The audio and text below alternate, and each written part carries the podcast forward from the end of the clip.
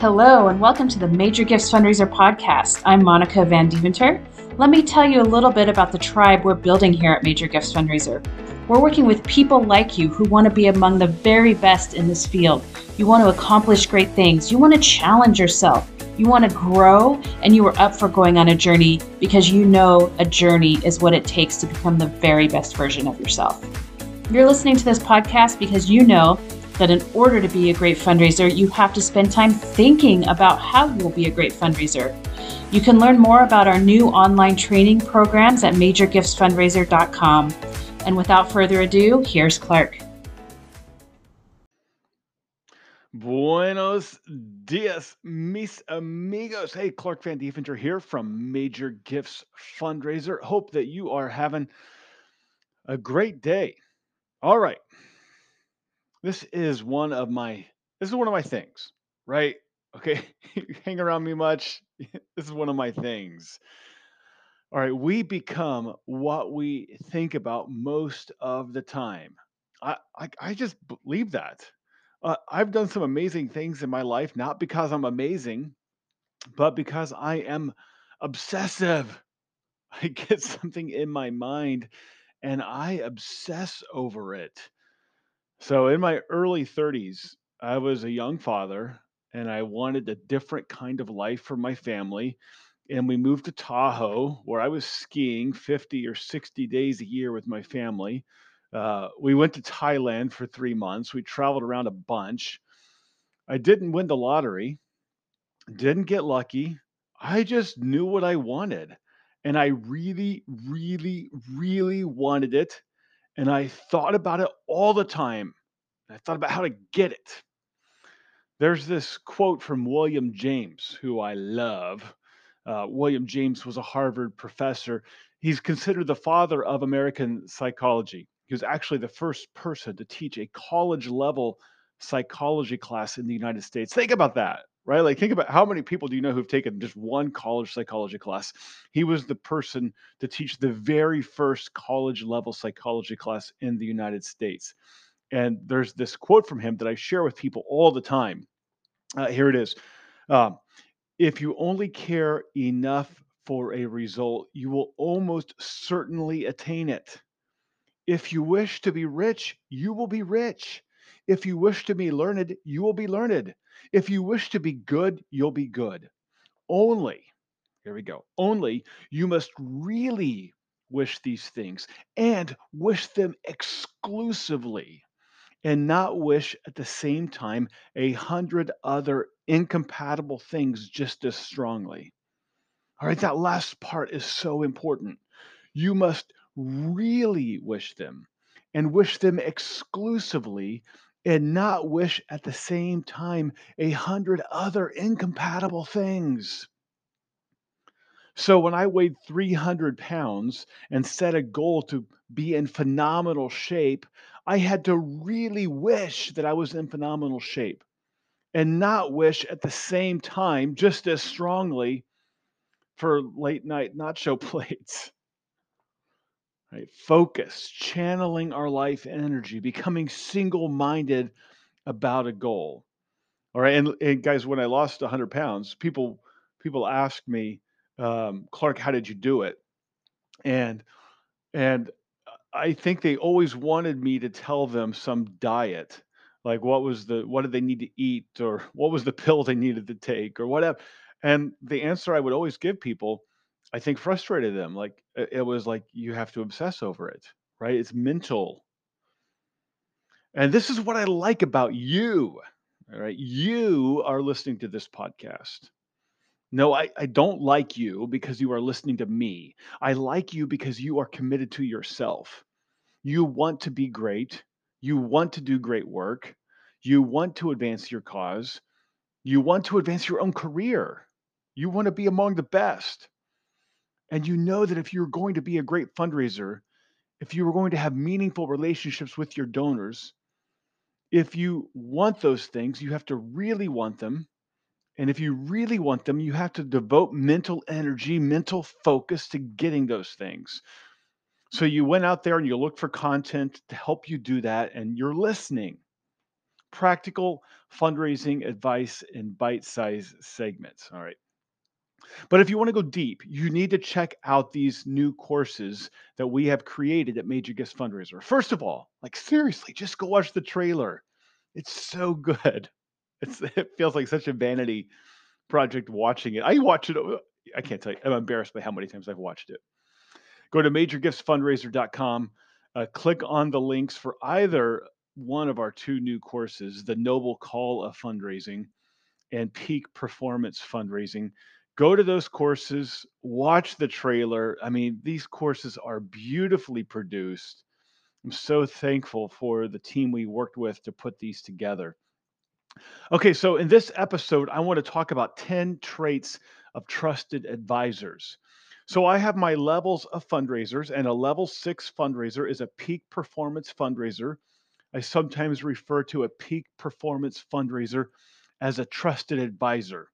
You're no longer the sales guy representing your organization. You don't sit across the table from your donor, you sit alongside them. You're on the same side of the table. You are tight, right? You're helping the donor figure out what's best for for him or her how they can channel their life energy into the things they most care about you're not there to maximize profits for yourself or your organization you may even find yourself advocating for something that's not to your benefit because you're not the sales guy anymore you are a trusted advisor okay so let's go through these 10 traits of trusted advisors. All right, number one. Number one, trusted advisors are inclined to focus on the prospect rather than on themselves. Okay, they, they have enough self confidence to listen without judging, they have enough curiosity to inquire without presupposing the answer. They have a willingness to see prospects as partners on a great journey and they have enough ego strength to subordinate their own ego. All right. Trusted advisors are inclined, inclined, that's a key word. They're inclined to focus on the prospect rather than themselves. Number two, second trait of trusted advisors, they focus on the prospect as an individual, a human being, not a person fulfilling a role. They do not treat their prospect as a number. It's not just a like a number in in the CRM. Okay, this is a human being, not a wallet with a person attached. And they realize the prospect is a complete person. So matters discussed go outside and beyond the organization and how the prospect can help the organization. This is a human being, not just like someone fulfilling a role. All right. Number three, third trait of trusted advisors. Uh, they believe that a continued focus on problem definition is more important than technical or content mastery. Okay, they like what, what does this mean? They understand that it's it's great to know your facts and figures right? To know how many programs you offer, or how many countries you're in, or what this how this works, or how that works, or how many majors you offer, all the technical mastery, right? All that's great. But it's meaningless if you aren't able to identify and respond to a person's objections, right? It's one thing to have mastery of your content. It's another thing to to be able to connect that in a personal way. All right. Number four, fourth trait of trusted advisors. I believe this one's key.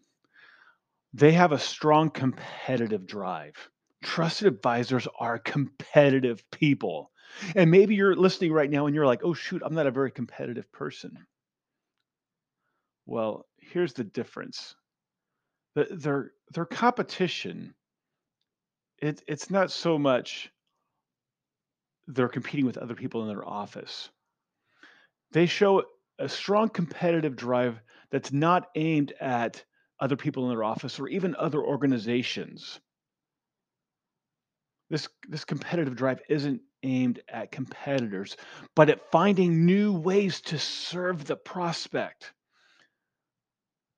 They're creative in how they serve their prospect. They are prospect focused. They're not worried about what other people in their organization are doing unless they can get a good idea from one of them. And they're not worried about what other organizations are doing.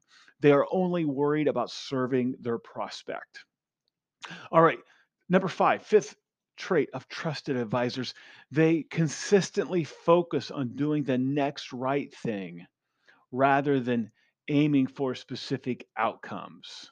All right, the next right thing. All right, the next right thing. This has been one of my mantras for a long time. Do the next right thing with your donor. Don't be focused on a specific outcome, just do the next right thing. They have enough self confidence to not become set on a specific goal. They let the relationship take its course. So with your donors, this is the this is the all important question. What's the next right thing? Question or not question, uh, number six, right? The sixth trait of trusted advisors. Um, they are motivated more by an internalized drive to do the right thing than by their organization's rewards or dynamics. All right. Like all, all the things that are like all, all the carrots that are being hung out at your organization or the whip that's being cracked at your organization. Trusted advisors are more motivated by an internalized drive to do the right thing than the organization's rewards or dynamics. I sometimes say these trusted advisors are like the Dalai Lama of their office. Nothing rattles them. Cool as a cucumber. Seventh trait of trusted advisors um, they view techniques and processes as a means to an end. They are useful if they work and discarded if they don't, right? They are prospect focused, they are people focused. They focus on people, not process. All right. People focused, not process focused. So they, they understand that fundraising is an art, not a science. So best practices are thrown out the window if someone doesn't respond to them. All right. Number eight, eighth trait of trusted advisors. They believe successful prospect relationships are tied to an accumulation of quality experiences. Right? Yeah, like great relationships are built on an accumulation of quality experiences. So, trusted advisors seek out interactions with their prospects. They are just looking for reasons to be in front of them. No way they would ever avoid a call hope that they didn't run into them at an event, right? An accumulation of quality experiences, right? Just like I have with my family, an accumulation of quality experiences. Number nine, the ninth trait of trusted advisors. Trusted advisors believe selling is a form of serving. Selling is a form of serving. At some point, you're going to have to ask for the gift, right? Not because you want to win, right? Like this is a competition. No, like you're serving the donor. You understand that the your donor will get tremendous joy out of giving. So asking someone to to give is in the interest of the donor. Trusted advisors believe selling or asking for the gift is a form of serving. All right. And uh, number 10, 10th trait of trusted advisors. Trusted advisors believe that there's a distinction between our private lives and our professional lives. Right? There's a there's a distinction. There's a line between our private lives and our professional lives. But, all right, here's the kicker. Both lives are very personal. All right. There's a distinction between our private lives and our professional lives, but they're both very personal. The same rules that apply in our private lives also apply in our professional lives. And we become a trusted advisor to friends in our private lives because we care about them. Right? Who in your life, in your in your private life, right? You're a trusted advisor to someone in your private life, and you have earned that role because you actually care about them. The same applies with our donors. You will earn your role as a trusted advisor to your donors when you actually care about them. Trusted advisors believe there's this distinction between our private lives and our professional lives, but that both lives are very personal. All right, there you go 10 traits of trusted advisors. I hope that's your goal.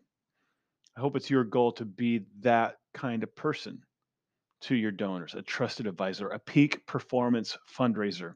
Hey, I'm honored to have the the uh, opportunity to help take you there, to help you become the very best that you can be. If uh, you have questions, comments, things you'd like to see me address on the podcast, uh, just a yeah, question you want to ask, feel free to shoot me an email. Email is clark at majorgiftsfundraiser.com. That's clark at majorgiftsfundraiser.com. All right. Thanks so much for listening. Have a great day. All right, Monica here again. If you like what you heard on this podcast, you'll love our online training programs. You can complete our online training programs at your own pace and you can watch or listen to them from any device. And unlike that last conference you attended, the challenge questions and action steps that come with each of our modules will give you concrete things you can do today to level up as a fundraiser. You'll raise more money than ever before by developing deeper donor relationships than you ever thought possible. So head over to majorgiftsfundraiser.com to buy now. Thanks for listening.